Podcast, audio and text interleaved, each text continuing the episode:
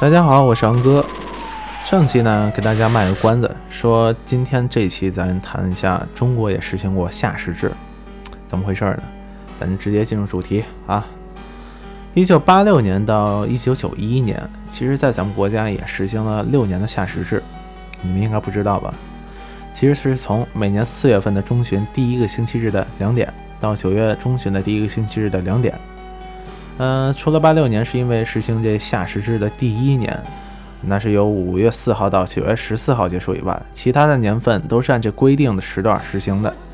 但是问题也挺明显的，咱们当时的目的是为了省电去节约，由于这省电效果根本不抵需要时间的弊端。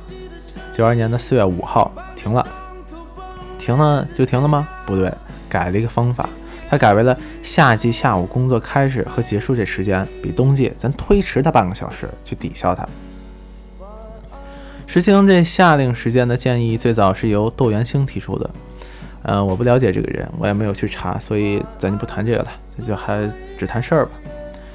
八六年四月份，中共中央办公厅和国务院办公厅发出了一个在全国范围内实行夏令时制的通知，他告诉大家，全国人民应该为节约能源早睡早起，并要求全国各部门做好宣传和安排工作。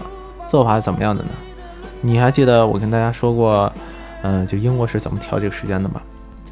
当夏令时或冬令时来临的时候呢，嗯，到了凌晨的两点钟，时钟会调快或调慢一个小时。如果你是电子表，它会自动完成；如果你是机械表，就由你的手来去拨动这个时钟啦。那咱中国的做法是什么呢？其实也一样，它具体做法是每年的四月中旬第一个星期日的凌晨两点，将时钟拨快一个小时。将这表针由二十拨到三十，夏令时呢，就是九月的第一个星期日凌晨两点，再将时钟拨回一个小时，也就是从两点拨到一点。夏令时时间结束，在夏令时开始和结束前几天，这新闻媒体必须要刊登刊登相关部门的通告。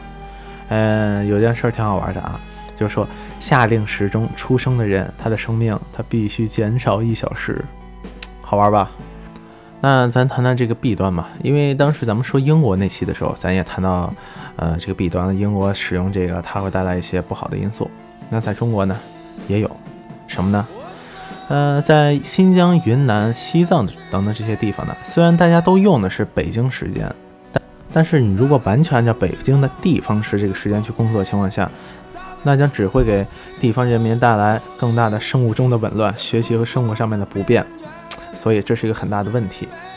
你们应该知道，北京和新疆的时差实际上是有三个小时的。咱们中国大嘛，这能理解。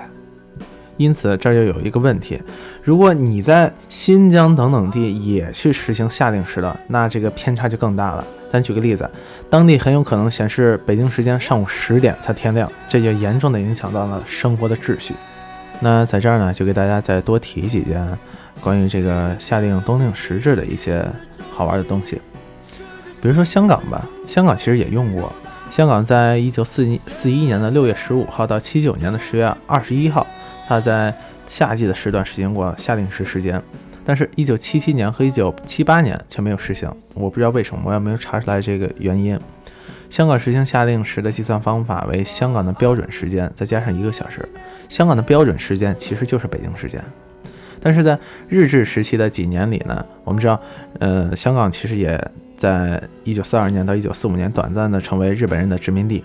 它当时全年实行的是日本本土的时间，它跟日本本土的时间保持一致。但是，一九八零年之后将不再实行，也就变成了北京时间，跟现在一样。澳门呢，呃，也在一九四六年的四月三十号到一九七九年的十月二十一号实行过夏令时间的夏季时。一九七七年和一九七八年也是未有实行，同样我并没有查出来原因。嗯，台湾咱给说说吧。嗯，台湾是这样的，台湾曾经是因为全球的能源危机，由这个政府下令去实施，每次起止日期稍微的有些更动，它的正式名称为夏令时间或者日光节约时间。你听听，这很很明显都有一些政治目的。